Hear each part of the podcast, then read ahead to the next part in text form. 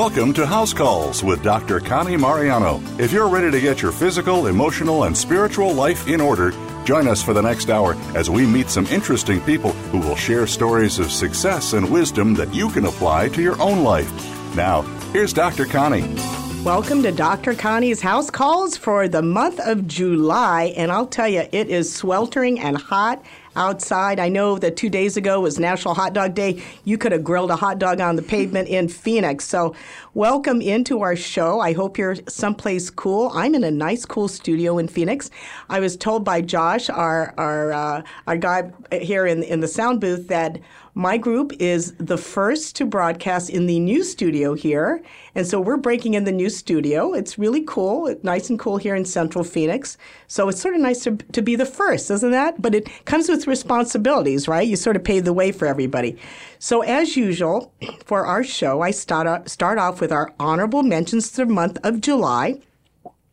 First of all, on a, on a sad note, first of July uh, is the...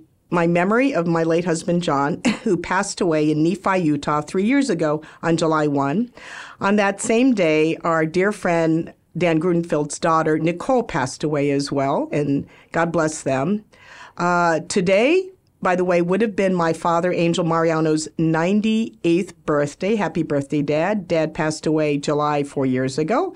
There's a lot of people up there in heaven. I really hope they're praying for us. I, we sure need it more than ever.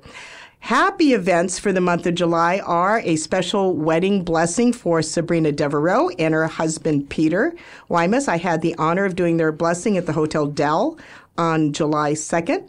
Also, wedding day this weekend in San Diego for family members, Angelia and Kevin. Congrats, guys. Sorry I can't make the wedding, but I'm sending Jason and Aaliyah, Andrew, and Aaron out to celebrate. In my studio, and you're going to hear from them, uh, is my son, Jason Stevens, and his beautiful wife, Aaliyah. They're my guests, and this month they celebrated their second wedding anniversary. Also celebrating this month is Alina Pepper. She has been on our show several times, graduate of Dartmouth, and she is starting her big job in venture capital for medical products and funding in New York City this month. Congratulations. Happy birthday, Alina. My daughter-in-law, Erin Stevens, celebrated her birthday this month. Today, July twenty-first, I call it the twenty-one Club. Several birthdays in addition to my late father, Angel. This is Ray Williams' birthday. Happy birthday, Ray, dear friend of mine. And Doctor Richard Tubb, who is former White House physician who followed me at the White House and took care of George Walker Bush and served very well, and good friend of ours. My Aunt Rita turns uh, eighty-eight tomorrow in the Philippines. At the end of the month, my granddaughter, Addie Stevens, turns seven. Happy birthday, Addie. Valerie Kosmicki, my favorite sister-in-law, is having her birthday at the end of the month.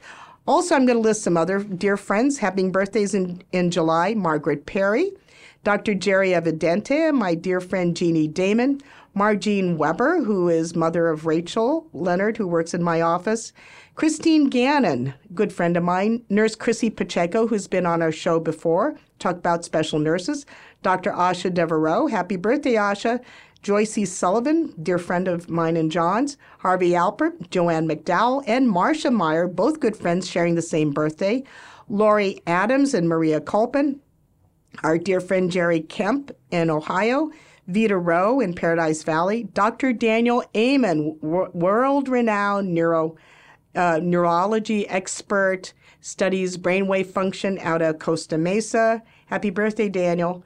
Vicki Logan, Warren Adelman, Megan Davis-Lightman, Doctor Todd Hurst, expert in cardiac health care, my psychic friend, Annette Bricka. She knew as a psychic that I would mention her on this show. She's been on my show before. Carol Martin, happy birthday. Emily Adelman, conductor Case Scaglione in Paris, happy birthday, Case. Patty Good. I want to also do a special mention to family member Mary Tess Lansang-Hinko. She is the daughter of my first cousin, Joe Mariano Hinko Junior in Pensacola, Florida. Mary Tess is, is been promoted to Lieutenant Colonel in the United States Air Force Nurse Corps. I am so very proud of her. Uh, our ties go way back. Her father, this is, let me get the Gen X correct, her father, Joe, his mother was my father, Angel's sister, And his father was my mon- mother, Lourdes's brother. And he's the reason I'm here in this life, because after he was born, my father, who was active duty military, flew from Colorado Springs to the Philippines to visit my cousin Joe and his parents to see the new baby. And that's how my parents met. My mother was a dentist in that little town. That's how she met my dad, because of my cousin Joe. So thank you, Cousin Joe, for being born. Thank you and your wife, Gina, for having Mary Tess. I was in the delivery room when Mary Tess was delivered at uh, Balboa Naval Hospital many years ago when I was a an intern rotating through G Y N. So I saw her before her parents as she was delivered into this world. I also had the honor of administering the oath of office as she was commissioned in the U S Air Force seventeen years ago in Florida after she graduated from uh, nursing school. And so her story is amazing. We'll have Mary Tess and my cousin Joe on the show in the future to talk about what our family has done through the military coming on board. So in addition to these events I've mentioned, July is known for a very special event in our nation's history. We celebrated America's two hundred forty-sixth birthday on July fourth. Now, traditionally, we celebrate with picnics, barbecues, sales, fireworks. Sadly, over the past few years, especially this past year, there are a lot of people in this country, and if you look at the media, who really don't want to celebrate America. In fact, they'd rather bash America, which is to my chagrin. Uh, they apologize for America, which really disappoints me. They criticize America.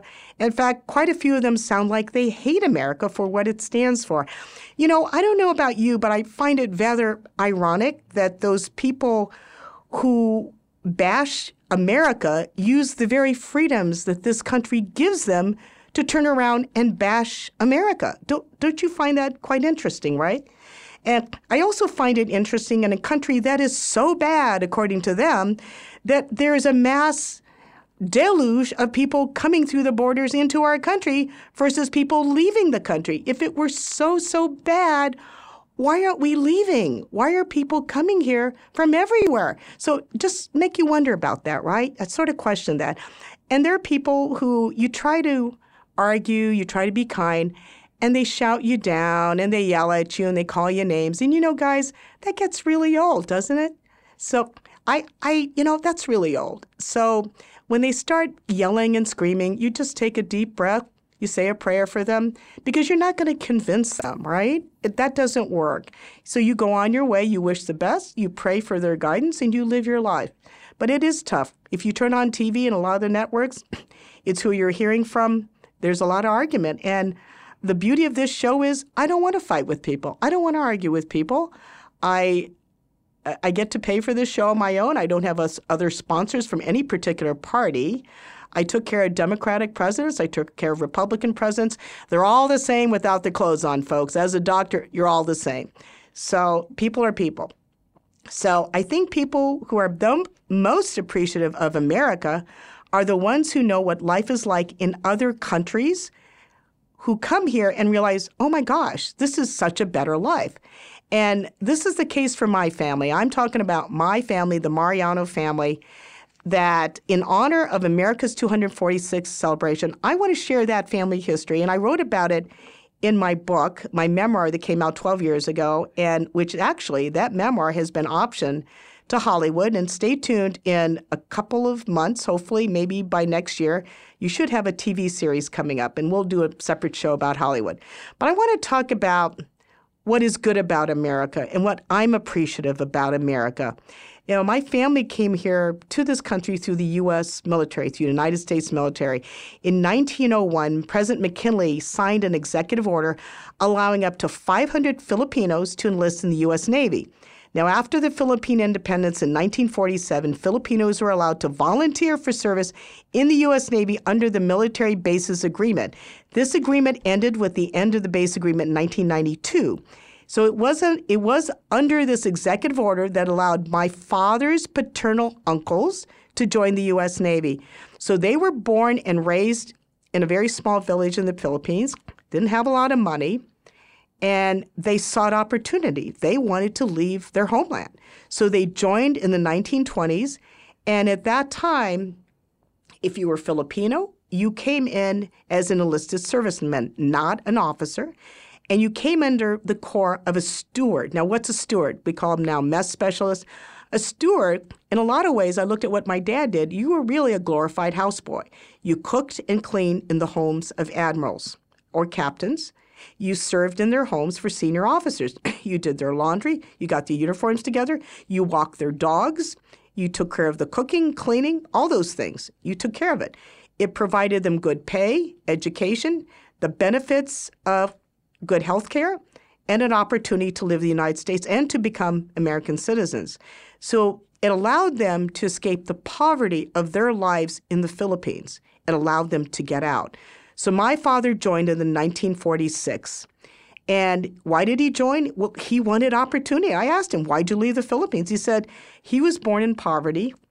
Uh, there were fourteen of them. His mother had died after the seventh baby was born. My grandfather remarried, had seven more kids. All those sons, all his sons joined the military. And my father joined because there was no hope in his homeland. So he enlisted in the U S Navy, and it gave him an opportunity for a better life. He served close to thirty years active duty in the Navy. He loved the U S military so much that he wanted to be buried in his Master Chief uniform, and we made sure it was that. He was buried in his uniform, the uniform of this country. So the military tradition of serving in the U S Armed Forces continued in my family. I once counted how many years of active duty service the Mariano family has served, and it's over two hundred years. We have one death in our family. It was my cousin Jude Mariano, who died on active duty about, I would say, over twenty years ago.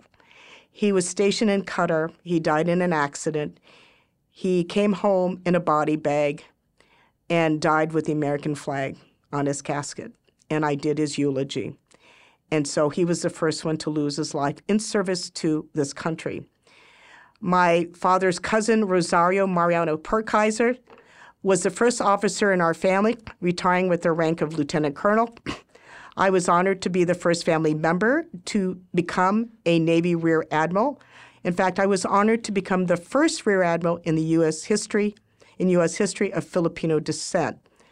So I'm going to pause there for a little break, and then I'll come back to talk about the U S military and the blessings of what we've gained in our family and why I really believe in this country and I'm so grateful. So stay tuned more on House Calls with Doctor Connie.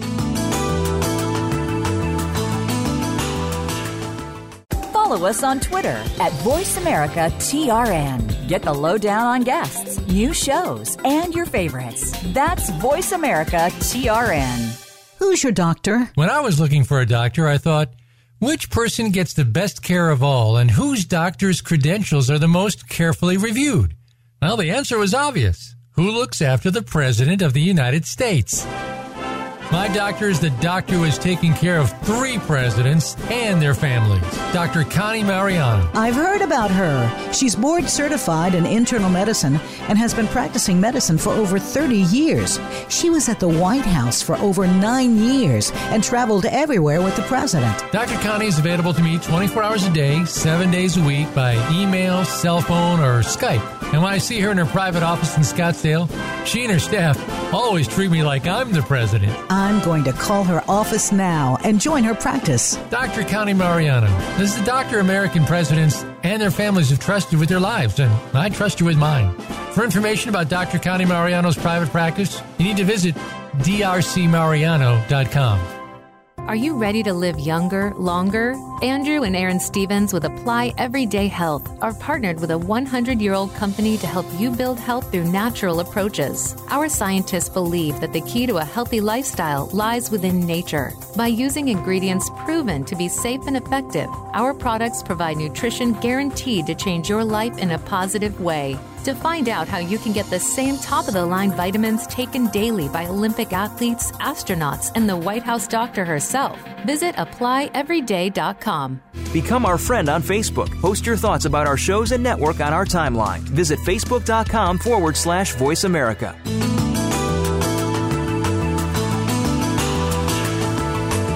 You are tuned in to House Calls with former White House physician Doctor Connie Mariano. If you have a question or comment for our show today, please call in to one eight eight eight, three four six, nine one four one. That's one eight eight eight, three four six, nine one four one. You may also send an email to d r connie radio at gmail dot com. That's d r connie radio at gmail dot com. Now, back to House Calls with Doctor Connie. Welcome back on House Calls, and God bless America. Happy birthday, America. And in honor of this country, I'm sharing my American story. And every person in this country has an American story of how they got here. Unless you're Native American, you came here on a boat or on a Boeing. My family came on ships, uh, on the big Navy gray vessels. God bless them for doing that through the military. And so I was sharing of my family background up to me. I want to share then about the next generation, about my sons and my grandchildren. And I'm very fortunate to have in studio my youngest son, Jason Stevens. He's here with his wife, Aaliyah Stevens. Uh, a little bit about Jason. Uh, you know, it's funny. I, I said, well, could you submit your bio? And I said, well, I thought, well, I should know his bio. He's my kid. So Jason Stevens grew up as a Navy brat. He was born in Ventura, California, while I was stationed there as a lieutenant commander in the U S Navy, stationed at Port Hueneme. His early childhood was in San Diego. I think he remembers some of that. But when he was three, he was moved to Alexandria, Virginia, with myself, his father, Richard, and his older brother, Andrew, while I was stationed at the White House. So you can probably ask him what it's like going into the Oval Office, meeting the president, uh, meeting Santa Claus at the White House, going to Camp David several times. It was like no big deal, right? So it was sort of, it was sort of interesting. So he went to school at uh, Montessori School in Virginia. He went to a Christian private school in Virginia. We moved to Arizona in two thousand one when I retired from the Navy and moved out here to be at the Mayo Clinic, attended Scottsdale Christian Academy and then Arizona State University, majoring in business. After graduation, he took time off to tour the country to play bass guitar, to follow his dream. And so he performed in the Ike and Dolo Band, and I interviewed them on my show many, many years ago. And the whole band was here. And so that was his first time. This is his third time on my show. And then Ray- Jason realized, gee, I really want a real job. And so my late husband, John, who was a businessman, said, well, Jay, get a job. You know, how about, you know, work for a call center like at Target? Great company. So he worked for the call center at Target. And they realized, well, gosh, you know, you're a college graduate. You probably should apply for a little higher position.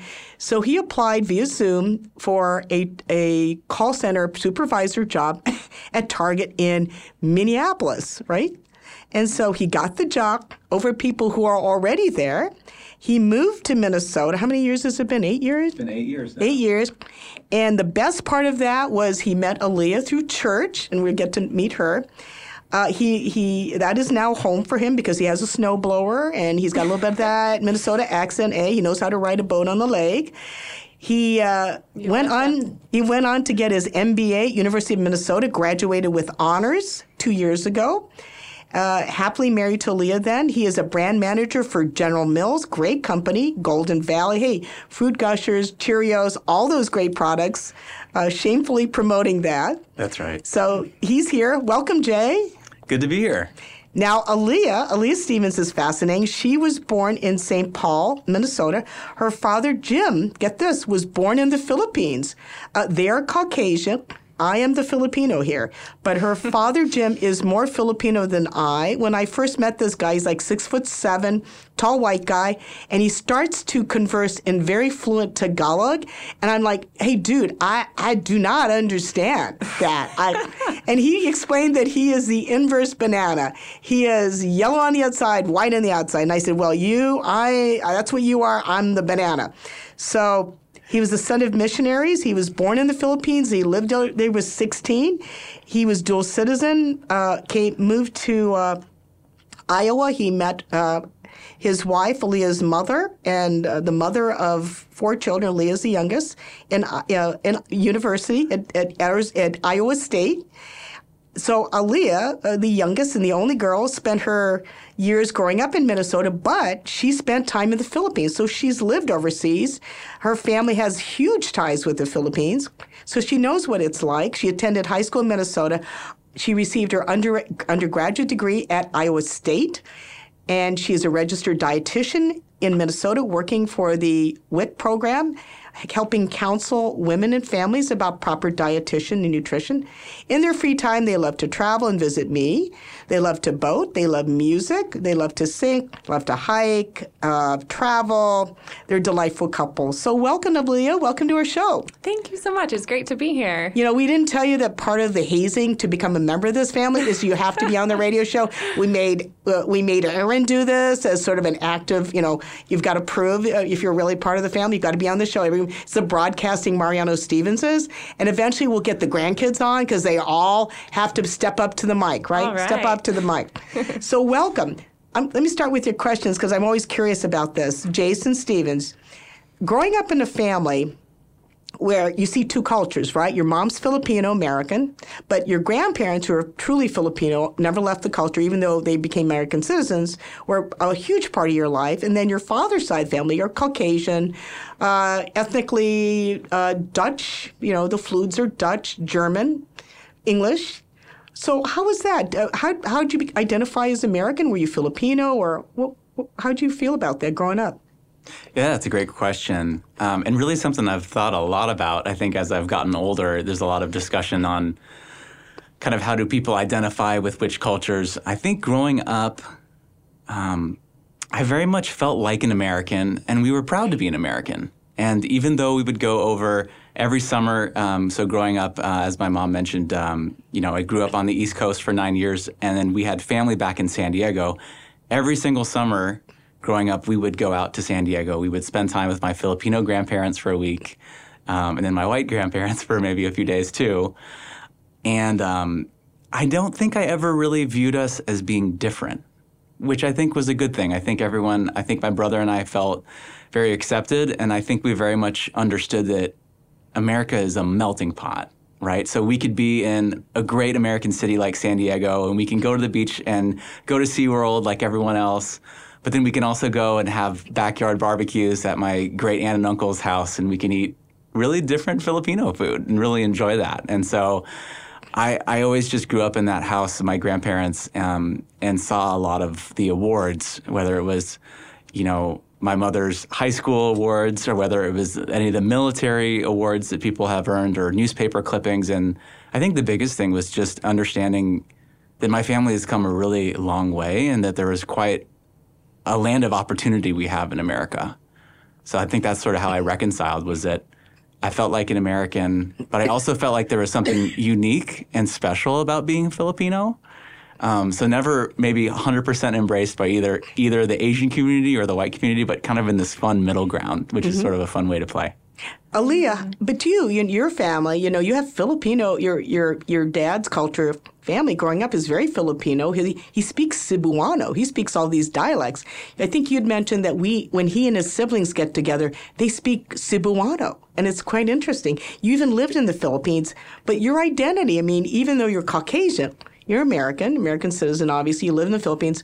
What is that culturally like for you? There's such a mix of the Filipino culture. I find it interesting. Mm, yeah, that's a great question, too. And I think that's maybe something that drew Jason and I together was that, you know, even though I have both my parents are Caucasian, um, you know, there's kind of an inner Filipino in my dad and just the way he thinks and processes um, life here. And so that was something that kind of Jason and I just had an understanding of, like, how how our parents approach things, um, kind of have, coming from both sides. But I would agree, kind of both opportunity and just freedom overall, you know, having the opportunity to live in several countries and travel. Um, I know not everyone's able to do that, but I'm just so grateful for the way it's opened my eyes to the freedoms that we have as Americans. Even, you know, Uh, I had the opportunity to teach English in China when I was in college, and um, we met a Chinese national who uh, was a Christian, and he had to hide that. He, you know, was carrying a Bible and was walking down the street and was arrested for a period of time for just for having a Bible. And so um, there's just a lot of things I think we take for granted uh, here in the U S, but um, we're we're given so many freedoms that we should just have so much gratitude for. So. Yeah. You know, I look at you and the two of you are such a beautiful couple. Jason is mestizo, as they say, part Filipino, part Caucasian, but and then you're purely Caucasian. But there was a time in our history, in American history, back in the nineteen twenties, they had anti-miscegenation laws. They had laws where you could not mix. Filipino men could not marry white women. They were prohibited in California specifically. You could not do that. Uh, you know, it's like mixing black and white, right? So we have come a long way. I mean, mm-hmm. there was a time, and, you know, even I, when I married your father in nineteen seventy-nine, there were people looking at like, oh, you you know, you're me- it's like mixed, right? I go, what what's, you know, so we have really come a long way. I mean, I have friends where the husband is African-American, the wife is Caucasian. It's like, so, and you do too at your wedding. It was a beautiful couple. And I don't even see that anymore. I mean, people don't. I think we have come a long way. I look at where I grew up. In the nineteen sixties in Washington, D C, in the March of America, in the Civil Rights Movement, driving cross-country, and there were colored-only bathrooms and white-only. So what do you do when you're brown? Mm-hmm. So my dad would drive through parts of the South, the Deep South, and he would look for colored-only bathrooms, and we knew we would pick a motel there for all five of us to stay in one room because we just didn't want to be, you know, you know, you see the, the prejudice, the up and down look, right? And I rarely, I rarely, rarely get that now. I rarely, I mean, the only time I get any type of prejudice look is is overseas, when people look at me as almost sort of an oddity. Because when they see me, they see an Asian woman and they assume I don't speak English. So it's busting stereotypes that I always like to do. How do you break up stereotypes? How do you how do you avoid that? But, you know, both of you have really come a long way. And, you know, what embraced it is your commonality and the things you love. And you don't let the color thing bother you. I mean, there are people who are bothered by that, by the culture, because spiritually you're very similar. You're both Christian. You believe in, in God, in education. You believe in this country. So the things that unite you are greater than the things divide you. And I, for me, that's the lesson when I see you.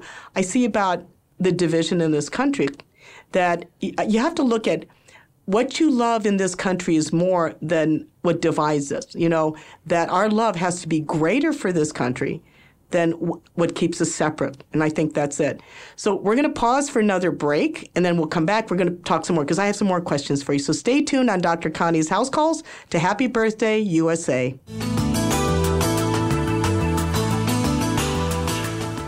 Are you ready to live younger, longer? Andrew and Erin Stevens with Apply Everyday Health are partnered with a one hundred year old company to help you build health through natural approaches. Our scientists believe that the key to a healthy lifestyle lies within nature. By using ingredients proven to be safe and effective, our products provide nutrition guaranteed to change your life in a positive way. To find out how you can get the same top-of-the-line vitamins taken daily by Olympic athletes, astronauts, and the White House doctor herself, visit apply everyday dot com. Become our friend on Facebook. Post your thoughts about our shows and network on our timeline. Visit facebook.com forward slash Voice America. Who's your doctor? When I was looking for a doctor, I thought, which person gets the best care of all and whose doctor's credentials are the most carefully reviewed? Well, the answer was obvious. Who looks after the President of the United States?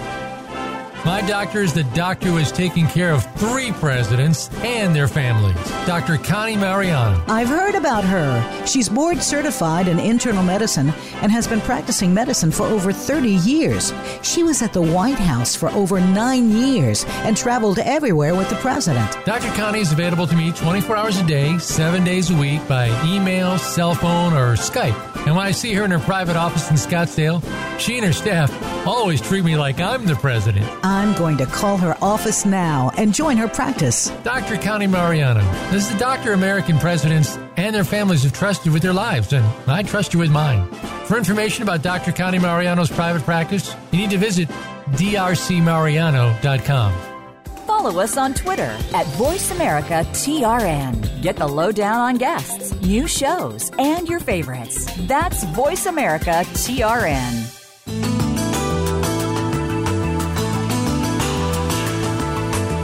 You are tuned in to House Calls with former White House physician Doctor Connie Mariano. If you have a question or comment for our show today, please call in to one eight eight eight, three four six, nine one four one. That's one eight eight eight, three four six, nine one four one. You may also send an email to drconnieradio at gmail dot com. That's d r connie radio at gmail dot com. Now, back to House Calls with Doctor Connie. I'm on the show here with Jason and Aaliyah Stevens, who are sharing about their American story and what it's like growing up in this country.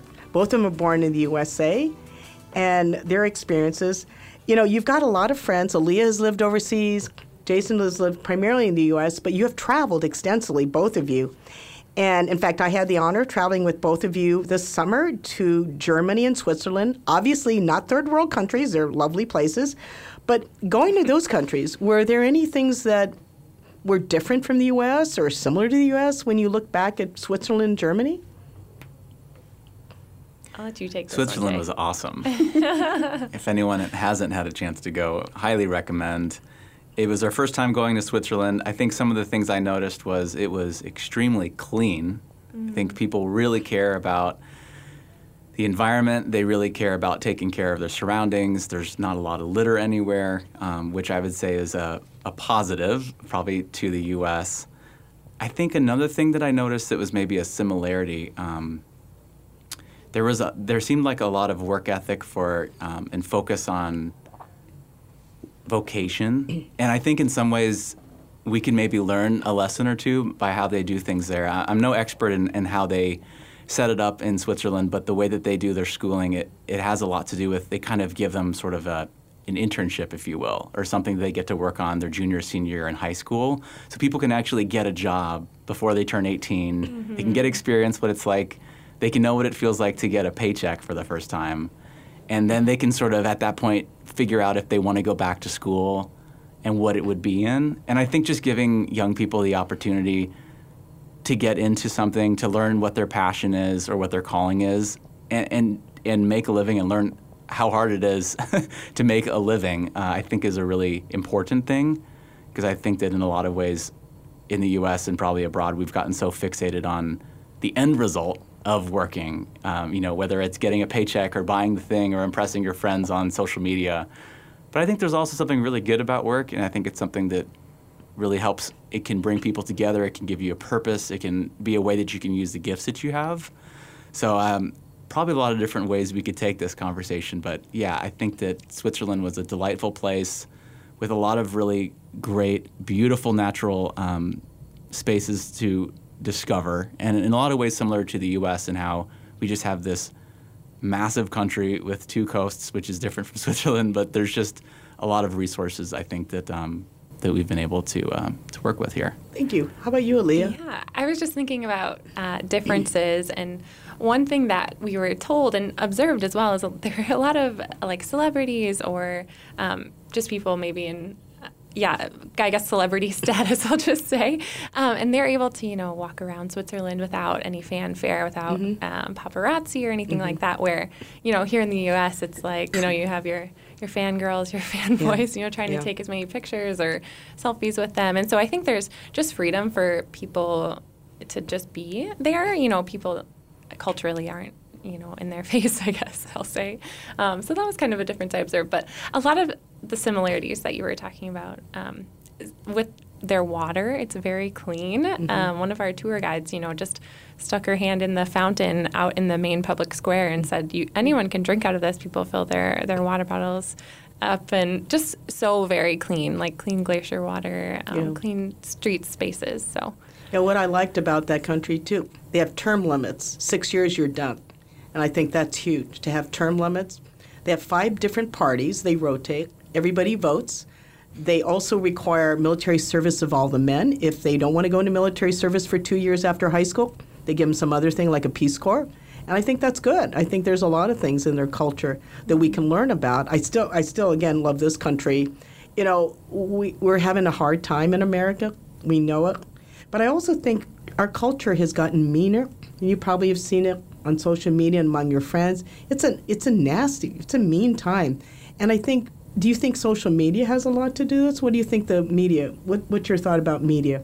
Do you think that's been involved in that? Yeah, I think like any other tool, it can be used for good and it can be used for bad. Mm-hmm. So I think social media is no different. I think it's given certain causes a pedestal Um, so certain people maybe that didn't have a voice at the table, or certain groups have been able to meet other people that are like-minded, find a sense of belonging, rally toward a cause, or may, maybe even expose some things that are the dark underbelly of what's going on in society. You know, so that's one piece, but then you also have just a lot of sort of stream of consciousness, and you have a lot of people that are really just focusing on hate. Um, and as we know, the algorithms of social media are created to encourage people to disagree. Mm-hmm. So, you know, if you have a negative emoji versus a thumbs up, right, that one's probably going to get more engagement, more more visibility on the platform. So I think it just really depends how you interact with it. I do think, though, going back to the Switzerland and the U S piece, I think that really um, another thing is just people being close to family, I think, matters and is important. I think the U S, you know, one of the good things is people can move to different parts and there's lots of opportunity, but one of the downsides is you can start to feel more fragmented. You can have part, uh, you know, family where everyone lives in a completely different place and there's not the same sense of the belonging or the legacy or the village maybe that in a smaller country like Switzerland you might feel that. Mm-hmm. And so I just even loved it when we were in Switzerland, they talked about how in the wintertime when they go skiing, it's not like the U S Like in, in the U S, we go skiing, you go for a day or two, and you just go all out the whole time. You don't stop a lot going down the hill. Maybe you get a drink or something, but it's just pretty intense. But they said in Switzerland, when you're skiing on the Alps, you're with your family, you're with mm-hmm. your friends, you're taking your time, and you're not worried about the destination. You're just enjoying yourself and the whole process. So uh, to kind of put those ideas together, I think that we're a society that is really focused on work, but almost maybe forgets what the good things are about work, and that it is, in fact, could be a good thing um, and a meaningful part of life. And then also maybe a lonely society, right, where we're, we're fragmented from our family and friends, and then we just sit on our devices, and we can use social media as a way to sort of vent out those things that we're feeling. But ultimately, I think the magic happens when you can bring people together, when you can put the phone down, and when you can get people to embrace the outdoors, when you can get them to embrace some shared activity. Because I think when we do that, we realize you have way more in common with people than you think. That's true. How about you, Aaliyah? Your thoughts? Yeah, kind of backing off that, where my train of thought was going is I feel like it, it can uh, give us a false sense of relationships and knowing people um, without truly meeting with them and understanding where they're at and supporting them in a different kind of way when you're really one-on-one with someone and living life together. And so not that social media is the enemy. I think, you know, it, it is a good platform and people are, are able to do good. But I think, yeah, it, it kind of strips away that real relationship with people. Um, that that's something I've, I've observed. And I think, you know, personally, I've, you know, it can feel like people get angry at one another without really taking the time to understand where someone's coming from. You know, you see a, a blip of an inform- piece of information, or they call it like meme culture, sharing stories without really thinking of the implications.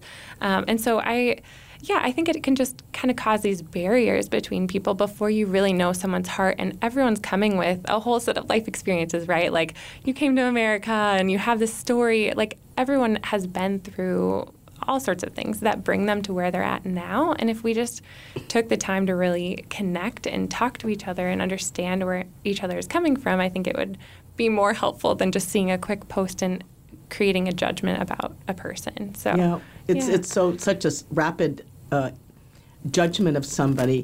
I think we have changed in how we respond to disagreement. I think when somebody disagrees now, it, they revert to name-calling and emotional. Nobody just calms down. Let's, let, let's explore that concept. Mm. They become defensive. They name-call. It's no longer looking at the principles about it. It goes right to the personality. You know, you may disagree with the principle with it, but you, you shouldn't attack the person. I mean, right. And it goes back to freedom of speech. You know, the freedom of speech that I am granted based on the Constitution and the, the amendments, the, the rights from the amendments, is freedom of speech. And so that should be the same for me as somebody who totally opposes what I believe in, but we should also have equal, you know, one is not more equal than the other. And I think over time, I think that has gone to an extreme where one group more than the other shouts down the other group. Mm-hmm. So they really block their freedom of speech to right. that, that you can't express it. And social media has become that platform where it's censored people. You know, they wind up in Facebook jail, right, if they disagree with that. So it's so it's no longer freedom. You can't openly disagree with whatever the, the, the status quo or meaning whatever, you know, what's out there in, in, in the media. Yeah. So that's make it made it hard. But only in America can you do that. I grant it, if you tried to do this in Russia or China, you can't do this in those countries, right? As the president's physician, I have traveled to those countries. If you disagree, you disappear. Simple as that, right? To my gay friends who I love, I have them in my family. If you go and you're a gay person in Russia or China, I don't think you can you can be a practicing gay person. I, um, I'd be happy to be prove otherwise, but if you're gay and you want to go live in Russia or China, I think you hide. So you usually don't want, I mean, I think my gay friends, and I, I've seen it over the years, uh, actually are much more accepted. You know, I don't care if you're gay or whatever. I mean, I just love you as people, right? Mm-hmm. I don't judge you. And I think America has come a long way from that, has come a long way. Mm-hmm. But we're still not there yet, but it's the way we do it. And I, I think it's just a mean, mean time. Every single one of my patients who I see in clinic had just remarked how an angry, mean time it is. And I think it's made worse by the pandemic. Everyone's stressed. They're, they're tired of being told what to do. Can't do this. Mask up. Shut up. Blah, blah, blah. And it's like, enough already.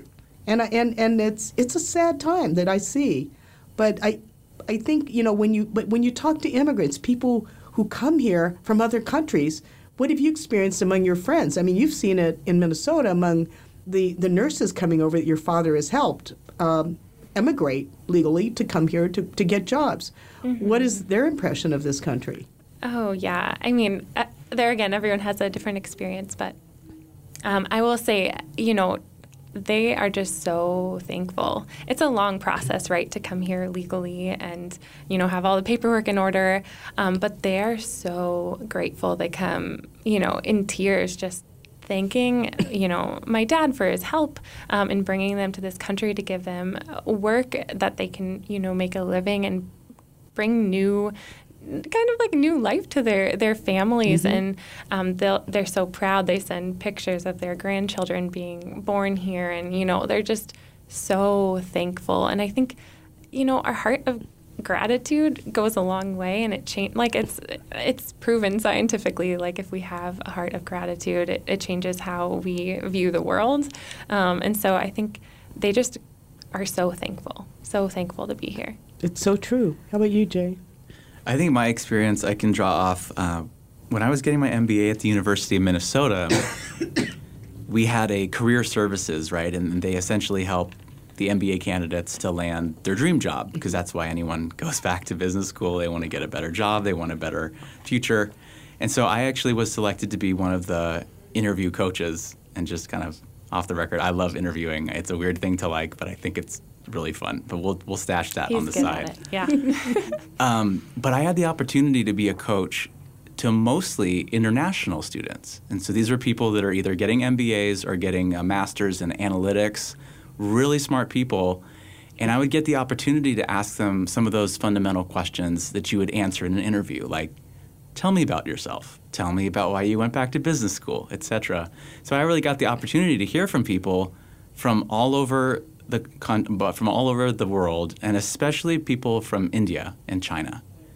And one of the resonating themes through all of these people, I probably talked to dozens of different people, was they studied really hard in school growing up. They had family that was helping them and invested in their success. And then they worked some job, maybe in engineering or business, and they got the opportunity to take the G MAT, which is the entrance exam to get your master's in business. And then they were looking at schools, and for them it was coming to the U S, and that was this huge dream.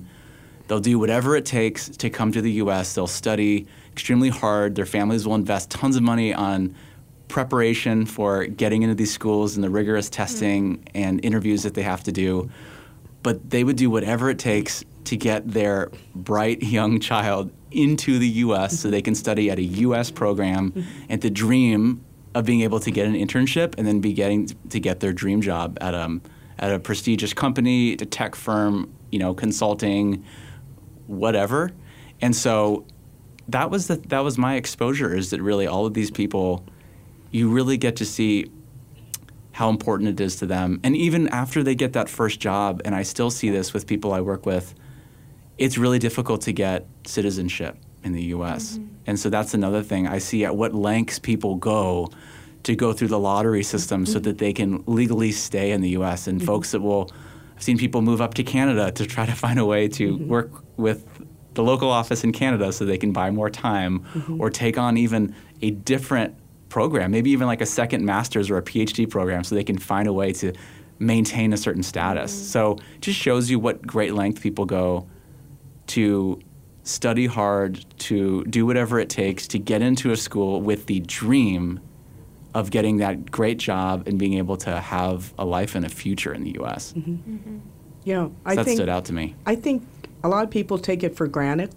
I also have seen over the last fifteen, twenty years something that has died or is dying in our country, and that's really faith. You know, that if you look at why this country was founded, it was for religious freedom. It wasn't to conquer the Indians or, you know, all the, I mean, whatever people make up or believe in. It was to free themselves from the rule of the English Empire, from the king, to, for religious freedom. And it's to worship in your own way. And there is a reason why our dollar bill says, "In God we trust," right? One nation under God, indivisible, with liberty and justice for all. And and if you look at that, I think what has died is God has died. God has been replaced. God, uh, there are fewer people who go to church who believe in God.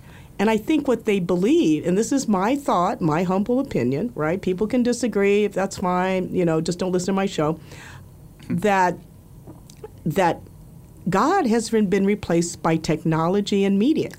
That, or the government, that a lot of people, God is, you know, my, how many likes I have on Facebook, my, what kind of car I drive, uh, how many friends I have, who, who, what political party, I, that we're God. We don't need God. And I think there's a sadness and an emptiness in these people who are so upset. There's a lot of anger. And I go, why are they so angry? I mean, the people who are protesting, a lot of people I, I see on T V who are politicians or protesting are well-dressed, they're well-paid, they have cell phones, they have a place to live, they have health care. I don't see them suffering, but why are they so angry? They're anti-life. They don't, they, you know, they're okay about killing. It's okay. And that's, a, you know, we can differ about, about the sanctity of life. I believe in life. And... And I also believe in, you know, you, you're in charge of your body. I get that, but I also believe in life. So that's something we have to deal with. But I also believe in God, and I believe in the power of God, and I pray like hell all the time for this country, because it's the sad things that I see happening. But I see the decline in belief in God, in a higher power, in something greater than ourselves. And then I see this anger that is never satisfied by how many protests, how much money they throw at you, how many freebies you get, because they're never happy, because it's the hole in the soul, I believe. But that's my humble opinion. But going back to our, our, our country, where our, our, our time's almost up here, believe it or not, are any things that you, your prayer for our country or your wish for the country that you hope to see in the next two hundred years ahead of us? Well, I think you hit the nail on the head. I think that faith is so important, and, you know, my wife and I are Christians and really just believe that at the end of the day, you know, the first commandment is really let's let's put God first, mm-hmm. essentially. And when we put anything else in front of him, even if we put the good things in front of God, they're going to ultimately fall short. So I think that would be my hope and prayer, is just for faith um, in God and in Jesus Christ, who really saves all and truly all people. And Aaliyah, you get the final word here. We'll close out. Wow, that's that's a lot of pressure. No, I mean, I would echo that. I think, like, our hope can only come from God, because we are, we falter. You know, we, our opinions change over time. Like, we were talking about social media. We post something and thank goodness I've changed a lot in the last five, ten years of my life, and I think it kind of holds us to a certain point of view, and we don't allow ourselves to like grow and change and yeah. see other other things um, to, as true. And so I think, yeah, I think it comes down to like Christ dying and saving us and rising from the dead, so we don't have to live in sin. Um, and so, yeah. Well, thank you for your words, and my hope is that I pray for our country. Happy birthday, America. I am so blessed to be part of this country. My hope is to be part of that movement to make it better, to love all Americans who are here, that we serve a higher purpose to help each other in our country, and that I pray. So thank you all for listening in on House Calls, and happy birthday, U S A. God bless you all.